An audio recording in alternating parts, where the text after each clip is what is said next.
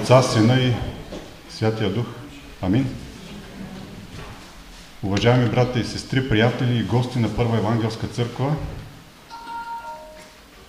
нашето редовно богослужение започва. Нека църквата да се изправя, за да чуем Божият призив тази сутрин.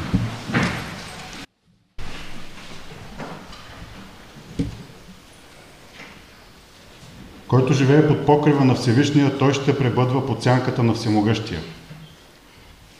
Ще казвам за Господа, Той е прибежище мое и крепост моя. Бог мой, на Него уповавам. Наистина, Той ще те избави от примката на ловеца и от гибелен мор. С перата си ще те покрива и под крилата му ще прибегнеш. Понеже Той е положил в мен любовта си, казва Господ, затова ще го избавя. Ще го възвиша, защото е познал името ми. Той ще ме призове и аз ще го послушам. С него ще съм, когато е в бедствие, ще го избавя и ще се прославя. Ще го наситя с дългоденствие и ще му покажа моето спасение. Господи, идваме пред Теб с преломени и окрутени сърца, за да търсим Твоята прошка. Идваме с отворени сърца да получим Твоята милост, да потърсим лек за болките си, да потърсим успокоение за слабостите и страстите си. Идваме Боже с радостни сърца да хвалим Твоето свято име, да се получаваме от Словото Ти и да се надграждаме един друг в святото общение помежду си. Молим Те да благословиш този дом, това богослужение и всяко място, където днес се издига Твоето свято име за поклонение. Молим Те да отвориш умовете и сърцата ни и да ни позволиш да надградим знанието си, разбирането си за Тебе, познаването на Тебе Амин, Господи. и да прославим Твоето свято име във всичките си мисли, думи и дела днес и във всичките дни до свършика на този свят. Амин. Амин.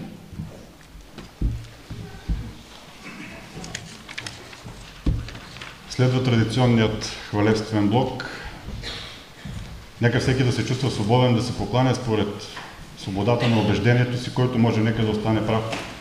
Който не намира сили в себе си, нека да седне. И нека всички заедно да пеем за славата на нашия Господ.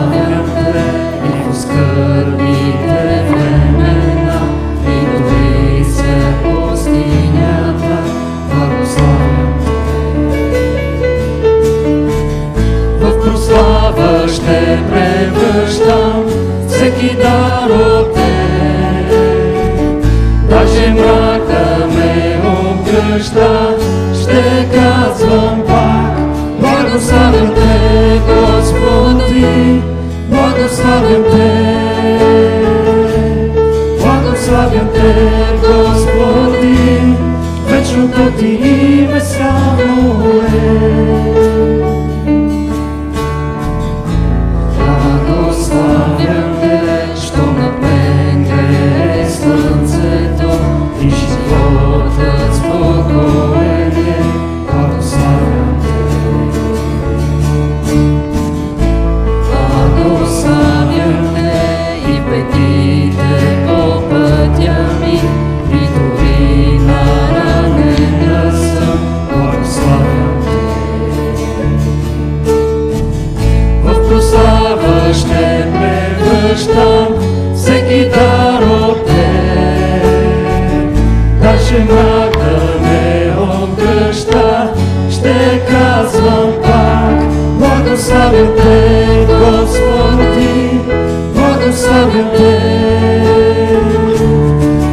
слави те, Господи, вечното ти име славно е.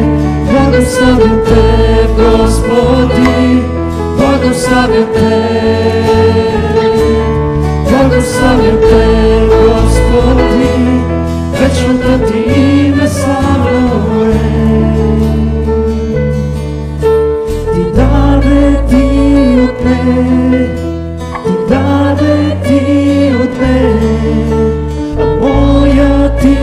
grace.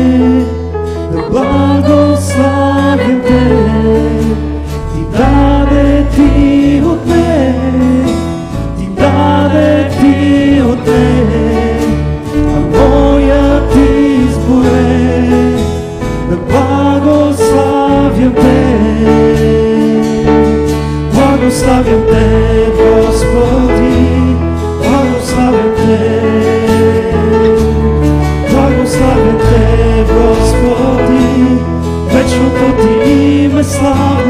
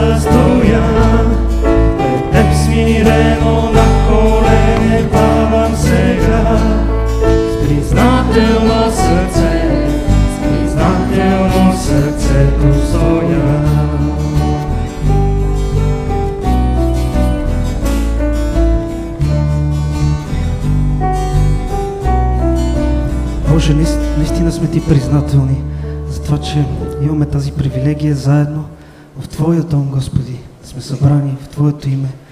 Нека наистина смирено пред Тебе, Господи, да оставим на страна всеки товар, всяка притеснителна мисъл, всичко, което ни тревожи, Господи. Така че да имаме една пълнота в общението си с Тебе, Господи, тази сутрин. Моля Те, благослови ни, Боже, и Ти да ни водиш с Твоя свят и дух, Господи, да ни учиш как още по-добре да Те хвалим, да Те прославяме. И на Тебе и само на Тебе, Боже, бъде цялата слава.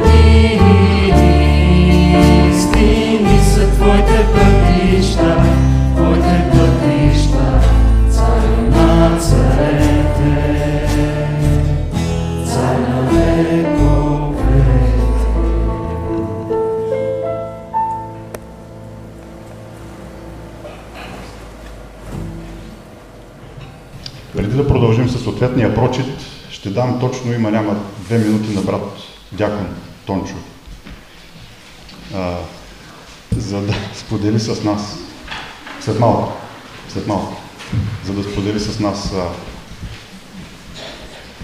интересни неща от мисионерската дейност.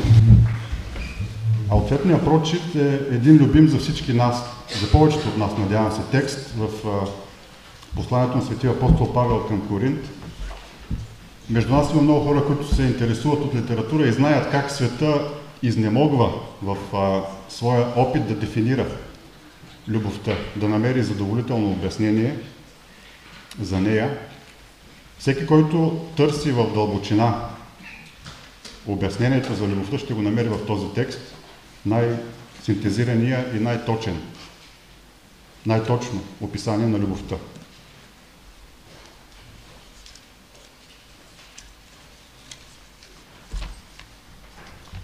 Ще прочетем ответно прочит номер 30 в края на песнарките. То ще бъде изписан на екрана.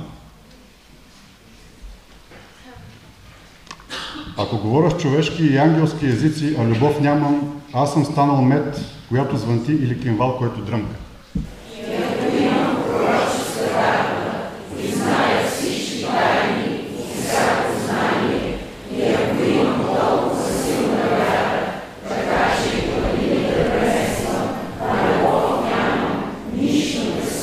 И ако раздам всичкия си имот за прехрана на бедните и ако предам тялото си на изгаряне, а любов нямам, никак не ме ползва.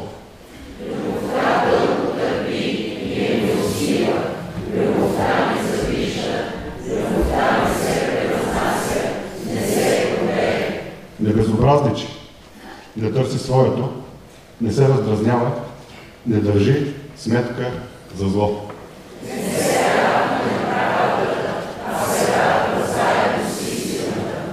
Всичко премълчава, на всичко хваща вяра, на всичко се надява, всичко търпи.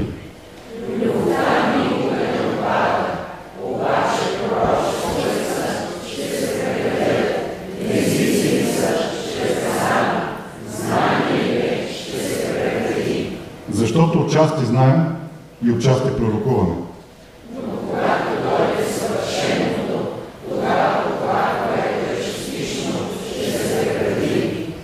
Когато бях дете, като дете говорех, като дете мислех, като дете преценявах.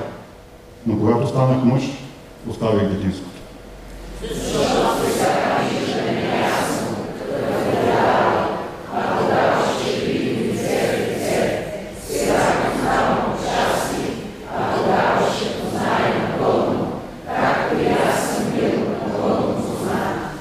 И така остават тези трите. Вяра, надежда и любов. Но най-голяма от тях е любовта. Ами. Тончо, направо.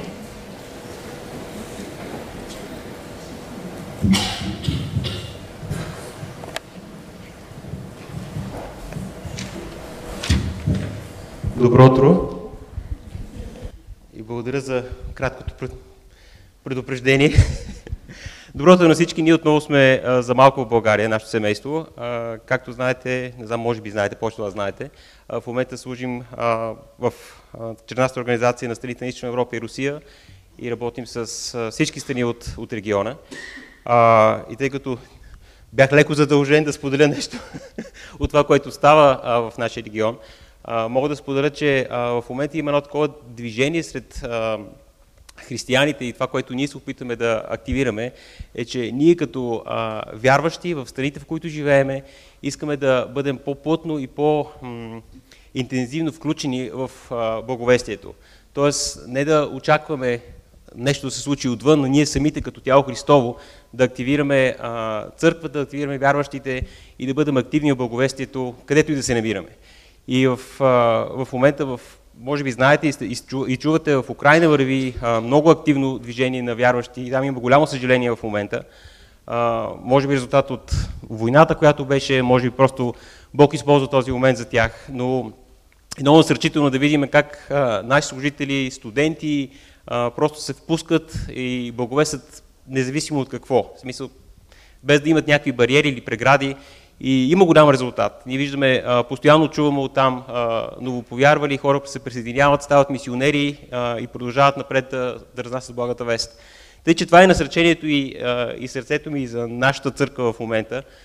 Не говоря точно за нашата църква тук на това място, но църквата в България. Просто ние като, като вярващи да осъзнаем, че нашата, нашия призив, нашето сърце трябва да бъде да благовестваме на хората отвън. И че е, и е страхотно да бъдем заедно всяка неделя, да споделяме Бо- Божието Слово, да се радваме, да общуваме един с друг, но още по-важно е да бъдем активни благовестители на тези, които са изгубени. Защото те нямат, за тях няма, за тях няма светлина. Ние сме тези, които трябва да занесем светлината. Тъй, че това е което да сподели, това е моето насърчение за нашата църква тази сутрин. Благодаря. Без подготовка. И аз благодаря. Сега всички ние следим интензивния и натоварен мисионерски път на семейство Тончеви, макар че, т.е. и дори да не, да не сме в интензивен контакт, всички се молим за тях и се надяваме на плодовете на тяхната дейност. Богослужението ще продължи със следващата песен. За тебе всеки час.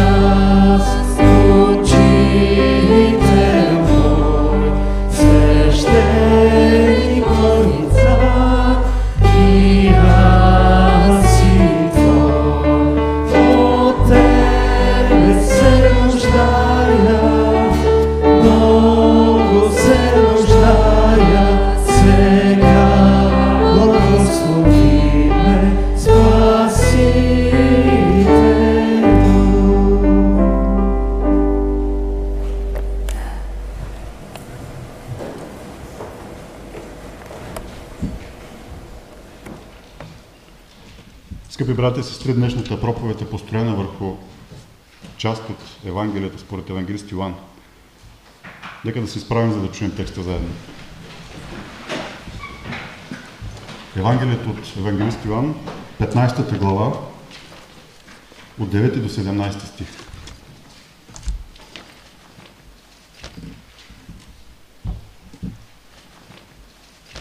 Както Отец възлюби мене, така и аз възлюбих вас, пребъдвайте в моята любов. Ако пазите моите заповеди, ще пребъдвате в любовта ми, както и аз опазих заповедите на моя Отец и пребъдвам в Неговата любов. Това ви говорих, за да бъдете моята радост. Във вас и вашата радост да стане пълна.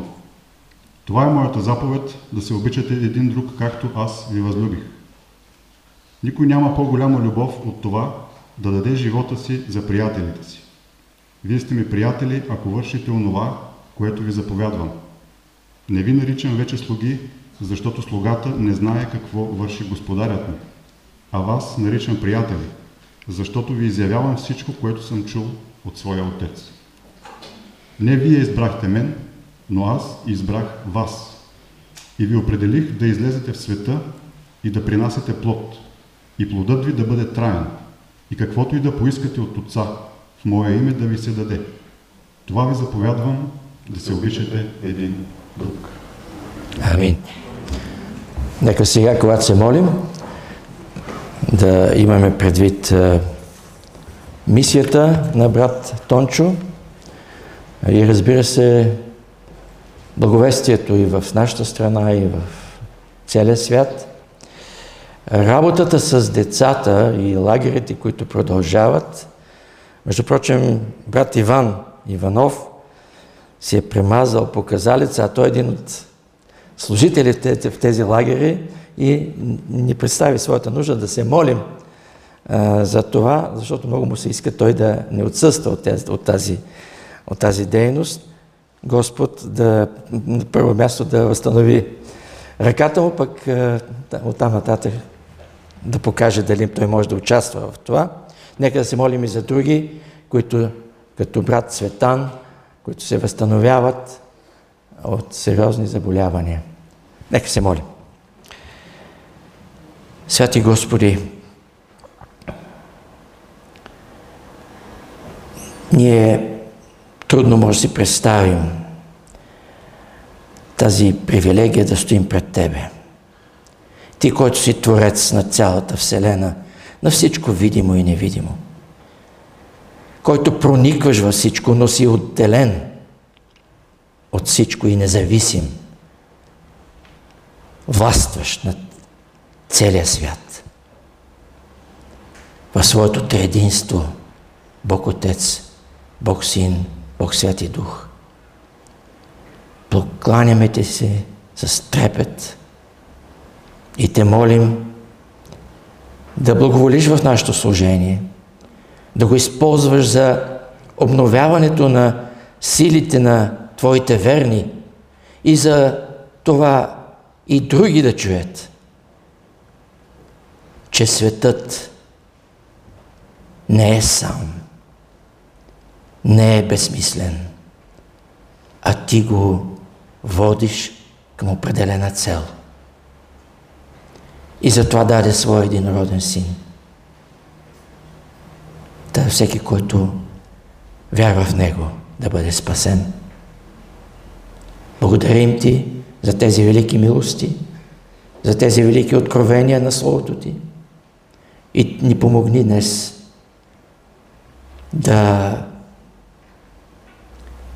разберем Твоята воля да бъдем и как да бъдем Твои приятели.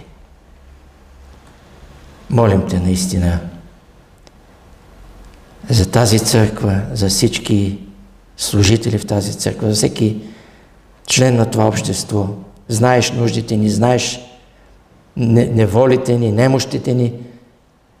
Молим Те за тези, които се възстановяват, тези, които преминават през трудни моменти и в душата си, и в телото си.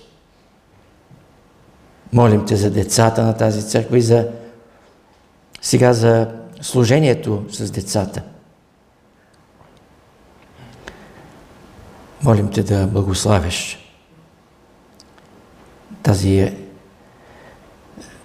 тази благословена работа между тях и те да чуят и от най-ранна възраст да те приемат, да те открият като приятел.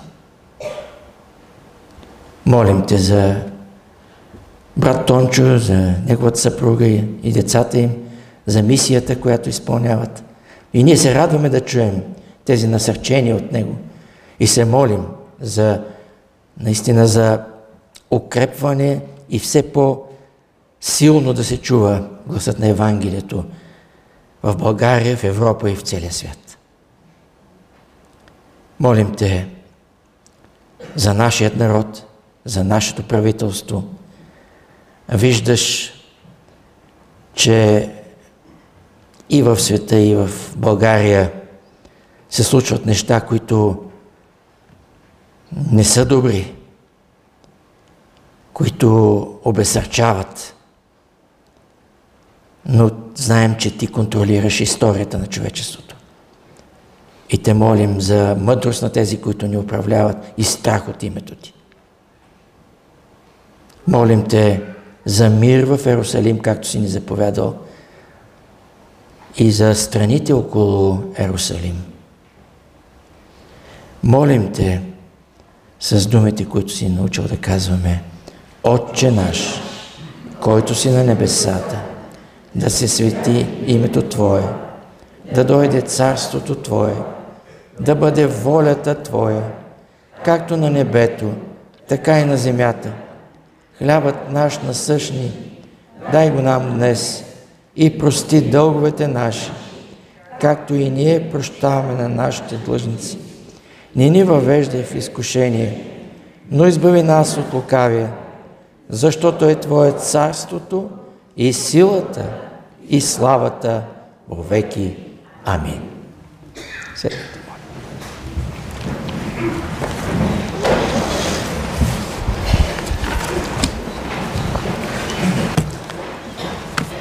Скъпи приятели, като християнин, който е в напреднала възраст, аз самия някакси все си мисля, че съм млад, ама огледалото показва нещо друго. Често се обръщам назад, било да се поровя и спомените си, било да си припомня пътя, по който съм извървял с Господа. Още от детските си години по негово предознание и благоволение.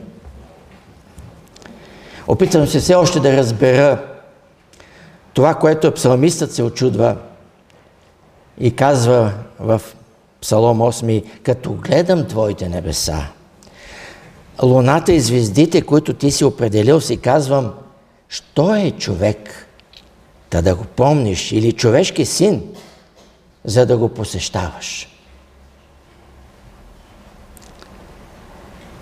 Наистина не е лесно на човешкият ум да съчетае две реалности.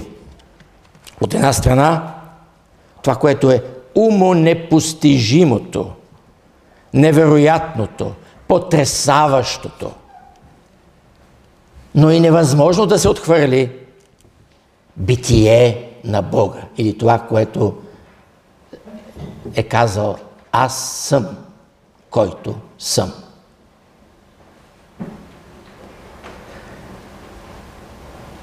Трудно е за приемане, но и безумно да се отхвърли неговото аз съм. От друга страна, ние усещаме един купнеж на душата ни. За близост с Бога, за приятелство с Бога, за Неговото благоволение към нас. Дали това е някаква иллюзия?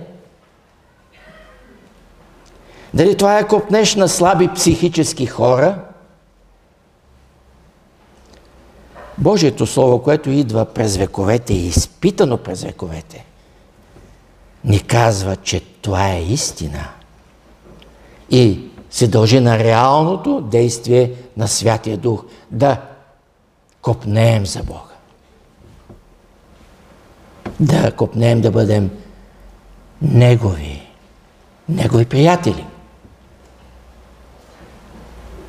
Действието на Святия Дух потвърждава днес, както и през всички векове, че Той ни обича. Той ни е възлюбил. А мярката на тази обич не са нашите променливи сантиментални чувства, а мярката на тази любов е Исус Христос, Божият Син, въплотеното Божие Слово.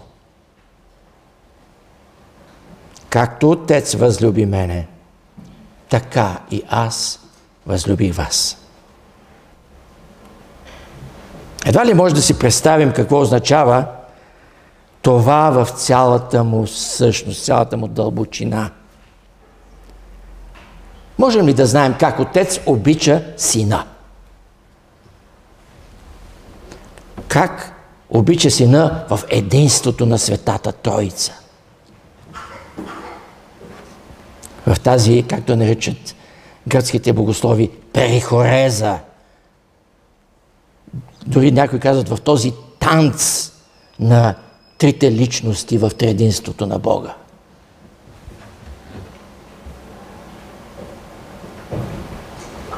Как синът обича своя Бог, своя Отец. Защото Исус заявява нещо, заради което юдеите щяха да го убият с камъни. Аз и Отец едно сме. Може ли да знаем как Отец обича Исус, човешкия син, който е Бог син в плът? Не разполагаме с такава мярка. Не разполагаме с такава мярка от човешкият опит. Трябва да я приемем с вяра. Става въпрос за непостижима за ума любов. И все пак, умът ни иска да схване нещо поне. И ако трябва все пак да направим някакви сравнения, можем да говорим за някои примери, но трябва да помним, че тук трябва най-вече да използваме абсолютни стойности. Още повече, че става въпрос за любов. Та нима, любовта между двама влюбени може да се измери, колко повече любовта между лицата в единството на Бога или пък любовта на Бога към нас. Не може да има някой, който да ни обича повече. Няма такъв, който да ни обича повече, по-силно, по-истински, освен Исус Христос. Освен това, за разлика от всяка, човешка, от всяка човешка любов, тази любов е вечна защото е любовта на вечния Бог. И все пак, нека да се опитаме да дадем някои примери. Може би ще кажем, ами Божията любов прилича на любовта на майката към детето. Наистина.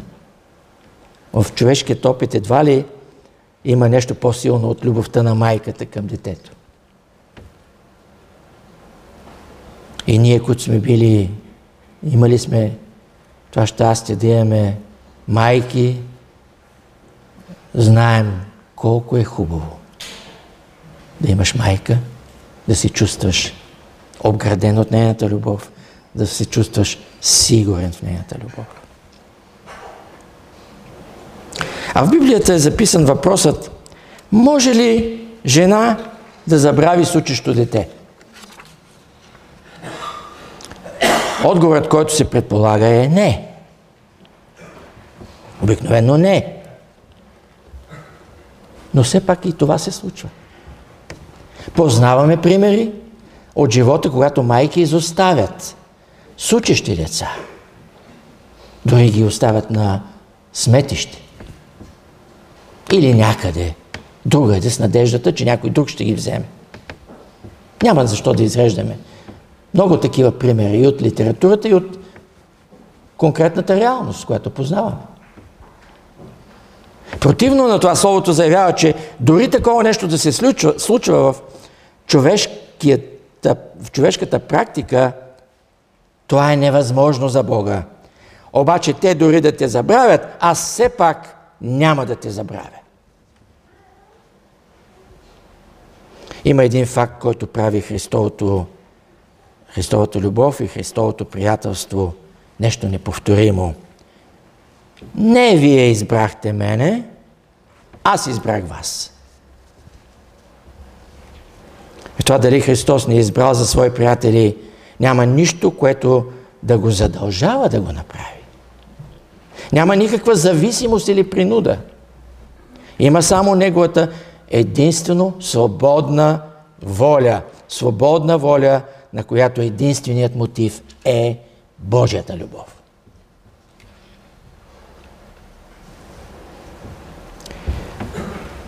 Ние имаме някакъв опит в установяването на приятелства в живота. Това става при различни обстоятелства. На училище, в университета, на работа, с съседите. Някои ходят в клубове за запознанства, за да открият там сродни души, просто за споделяне на общи интереси, пък някои търсят и нещо повече. Сега е бумът на приятелствата по Фейсбук.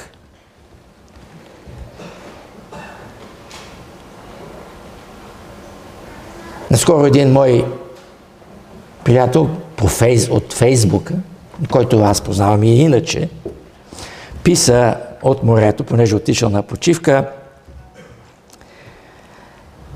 с няколко снимки от морето и пише на познатите и непознатите 1770 и не знам колко приятели, поздрави от морето. Е, такова приятелство не е много лично, не е много ангажиращо.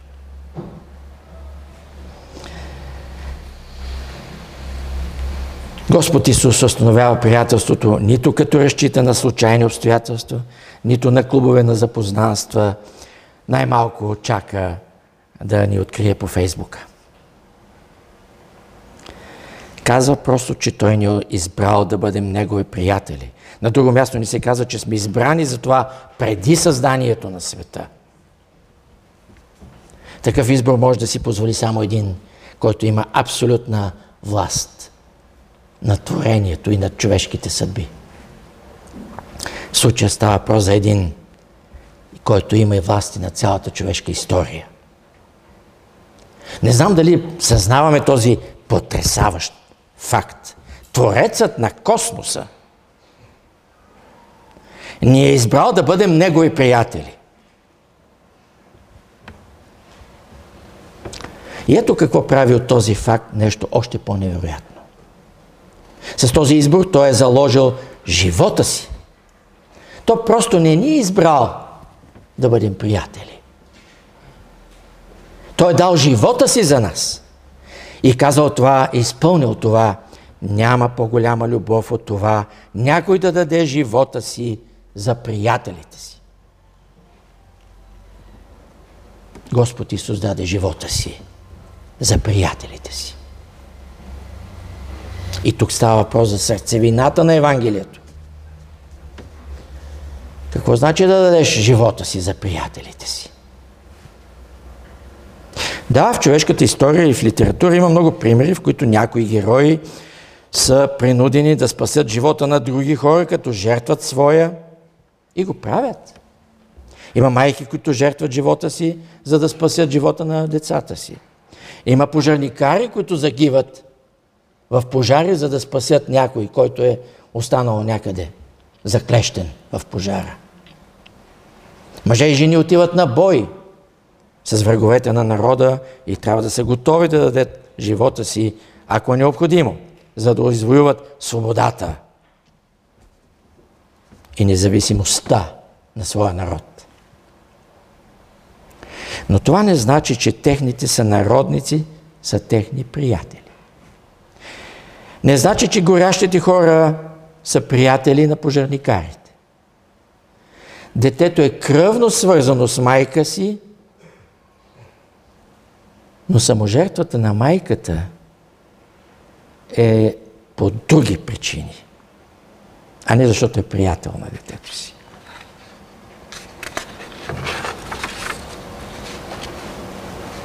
Тук става въпрос за нещо, което надвишава нашите примери. В това дали Христос не е избрал за свои приятели, няма нищо, което го задължава да го направи. Няма никаква емоционална или кръвна зависимост. Няма никакво морално задължение. Напротив, тук има всички основания той да ни остави на произвола на съдбата заради нашите грехове, за нашите, заради нашите глупости, които вършим в живота. Има всички основания да не иска да бъде наш приятел. И все пак, в свободата на своята воля, поради Божията любов, Господ Исус е дал живота си за едни хора, които е решил, че ще бъдат Негови приятели. За тези хора Той е влязал в духовна битка, в която няма альтернатива, няма вариант Б. Може да умре, може и да не умре. Защото смъртта трябва да бъде победена чрез изкупителна смърт на един съвършен, който може да бъде само Исус Христос. Ето, тези хора съм и аз. Ето, тези хора си и ти.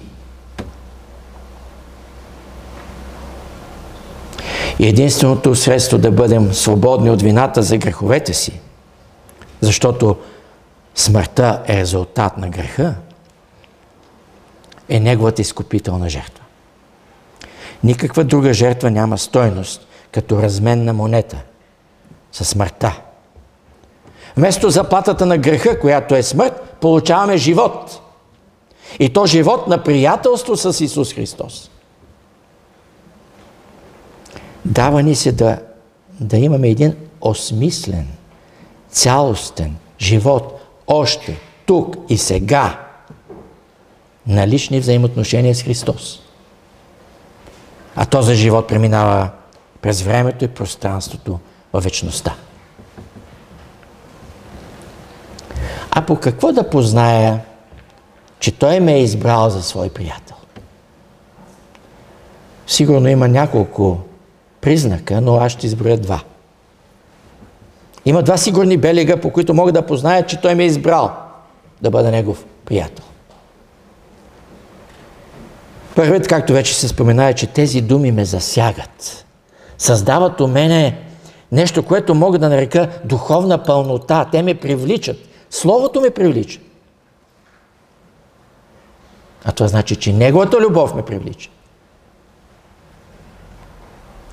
Божието Слово придава едно особено удовлетворение, което превъзхожда всякакво друго подобно чувство. Предизвиква желание да опозная повече този, който ми говори чрез Словото.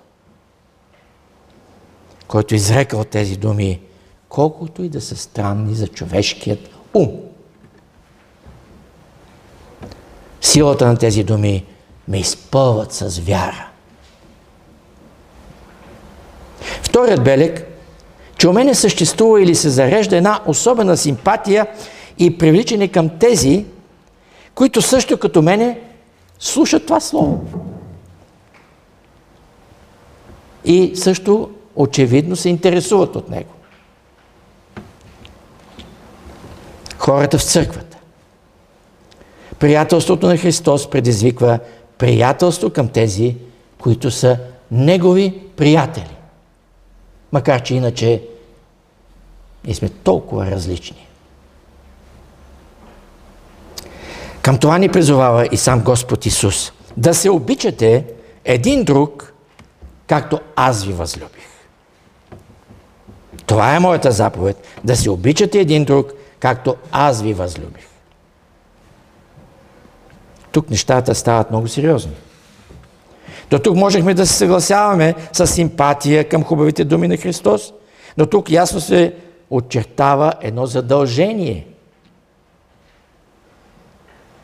Едно изискване. Да приличаме на Него, да обичаме, както Той обича.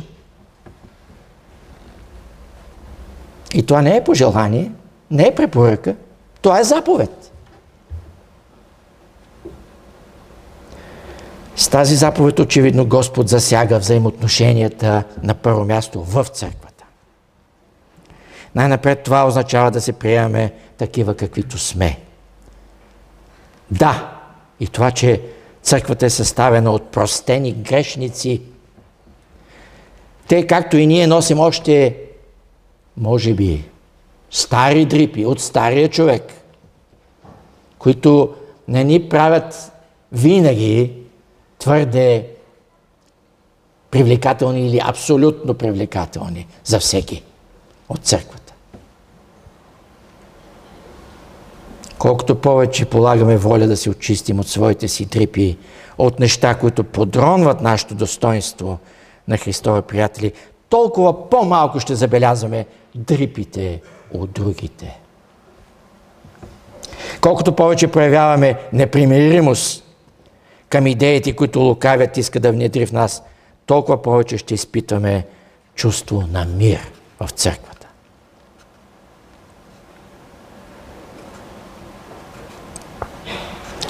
Колкото по-малко сме влюбени в себе си и в своето честолюбие, толкова повече ще имаме силен порив да обичаме другите. Брати и сестри в църквата. Това е част от това, което Господ изисква от нас и ни заповядва. Вие сте ми приятели, ако вършите онова, което ви заповядвам.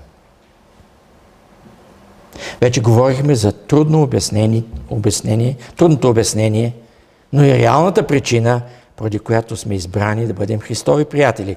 Нека видим какво следва от това. Избрах вас и ви определих да излезете в света и да пренасете плод и плодът ви да бъде траен. Какво означава да даваме плод в света? Ще обясним накратко.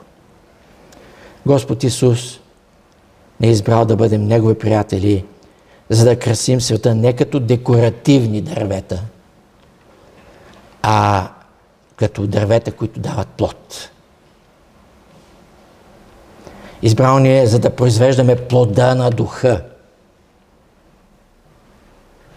А плода на духа е любов, радост, мир, дълготърпение, благост, милосърдие, вярност, кротост, себеобоздание. Според посланието към галатяните. Това са хранителни и лекарствени духовни средства, които трудно се намират на пазара на световните ценности. Този плод е енергия и средство за противодействие срещу моралният разпад в света, който виждаме. И накрая Господ казва, и каквото и да поискате от Отца в Мое име, да ви даде. Това е последното изречение от тази част на неговите думи, които се обръща към учениците си като негови приятели. Каза го и на нас. Каквото и да поискате, да ви даде. Какво прекрасно обещание. Изпитали ли сме го? Имало ли е случай, за който може да кажем, че Бог ни е дал нещо, което сме поискали в името на Исус Христос? Нека не се сещаме най-напред за това, което не ни е дал. Нека се сетим най-напред за това, което ни е дал. Приятели, мога да ви кажа, че ако не са били много и много такива случаи в моя живот, от най-ранно младост, аз едва ли щях да ви проповядвам тук. Може би щях да бъда един религиозен човек, може би щях да ходя на църква, защото откривам там някаква духовна енергия, която липсва навън. Но едва ли щях да искам да ви проповядам за този приятел. И все още да искам да ви проповядам за него.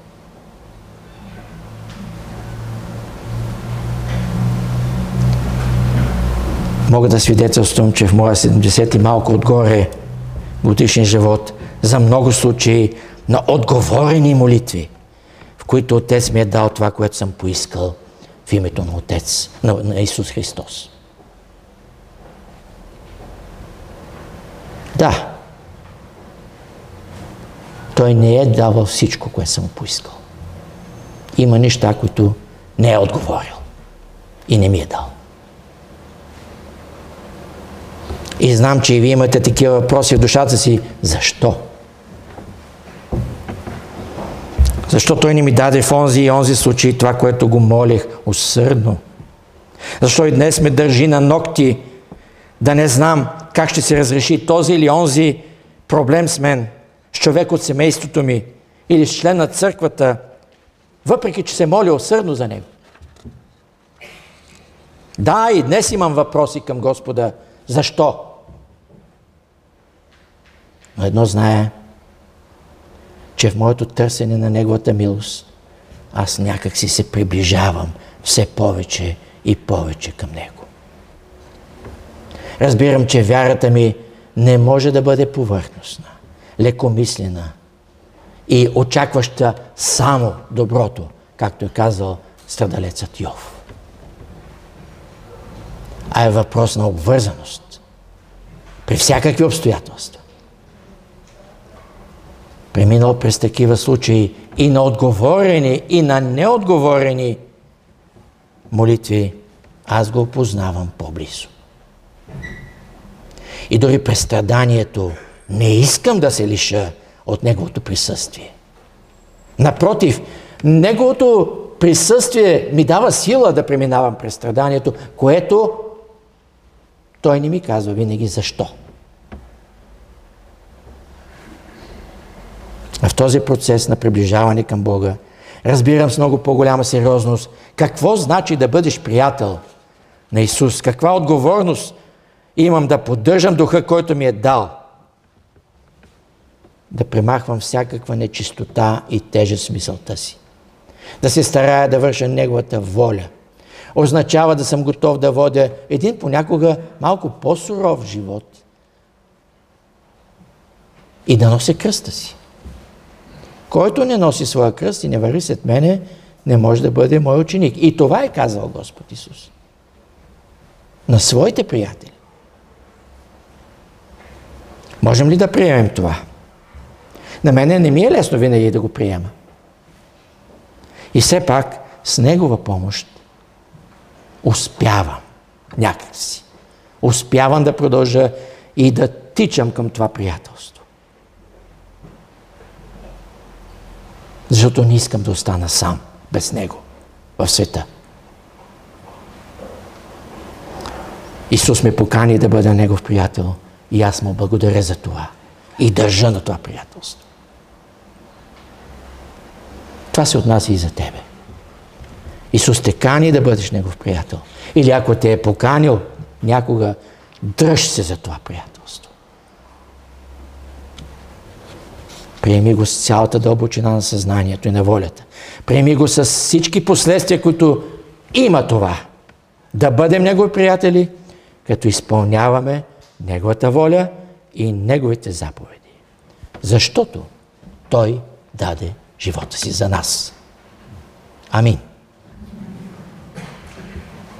Господи, помогни ни Твоето Слово наистина да ни обновява, да ни променя, и да се държим за Тебе за тази велика милост, за това, че си ни избрал да бъдем Твои приятели.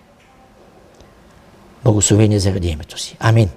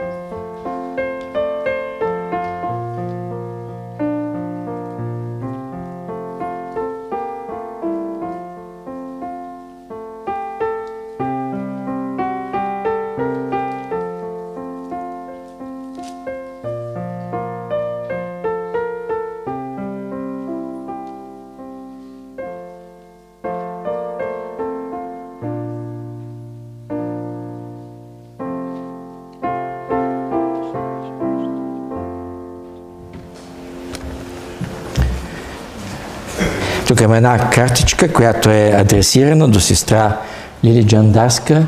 А, брат Тончо, тя... Тук ли е? Да, да, да, да, да, заповядай.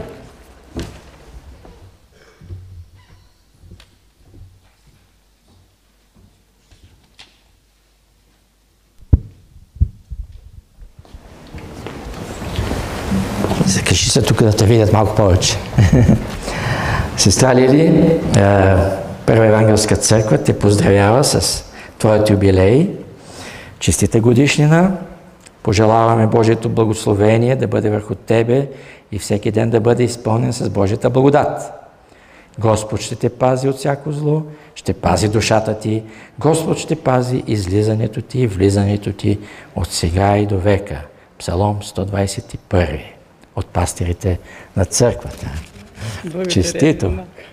Господи, молим Те да благословиш сестра Лили. Ние Ти благодарим за нея, благодарим Ти за това, че тя Те следва заедно с нас. Молим Те, укрепва я, укрепва и здравето, и силите, и, и вярата, и благослови целият Ти дом. В името на Христа. Амин.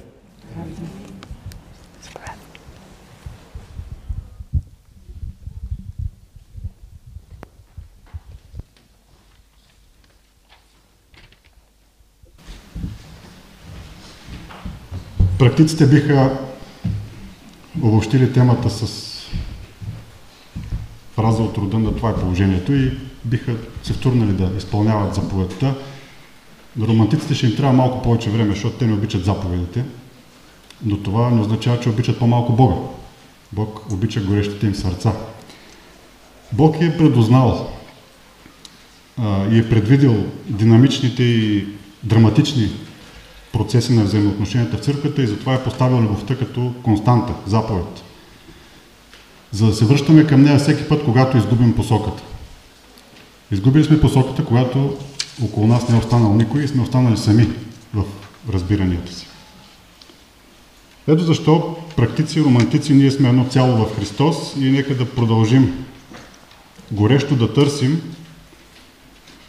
и изпълнявам, изпълнявайки заповедта за любовта, да търсим какво ни събира, вместо да се втренчваме какво ни разделя. Защото всичко е за Неговата слава, не за нашата. Сега е ред на съобщенията. Нашите редовни богослужения всяка неделя сутрин от 10 часа и вечер от 19 в летния период – Молитвеното събрание на Първа Евангелска църква е в среда от 19 часа, времето в което споделяме нашите нужди и се молим заедно за тях. На разположение, както обикновено са кафе книжарница към църквата, библиотека, в, която, в които винаги има качествена литература. Молитвените групи са в вакансия, някои от тях или всички. Ще проработят скоро. От септември със сигурност.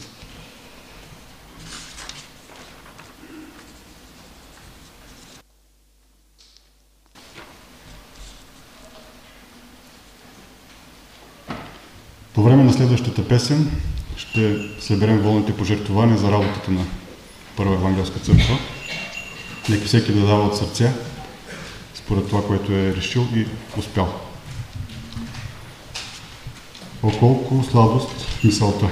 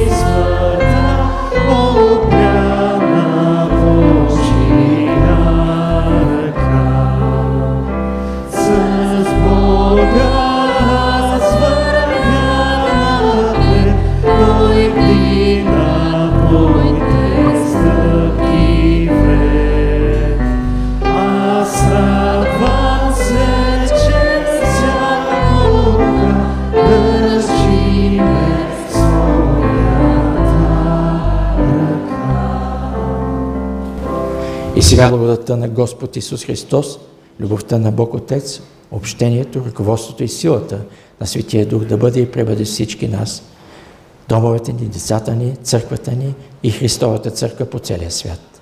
Амин. Амин.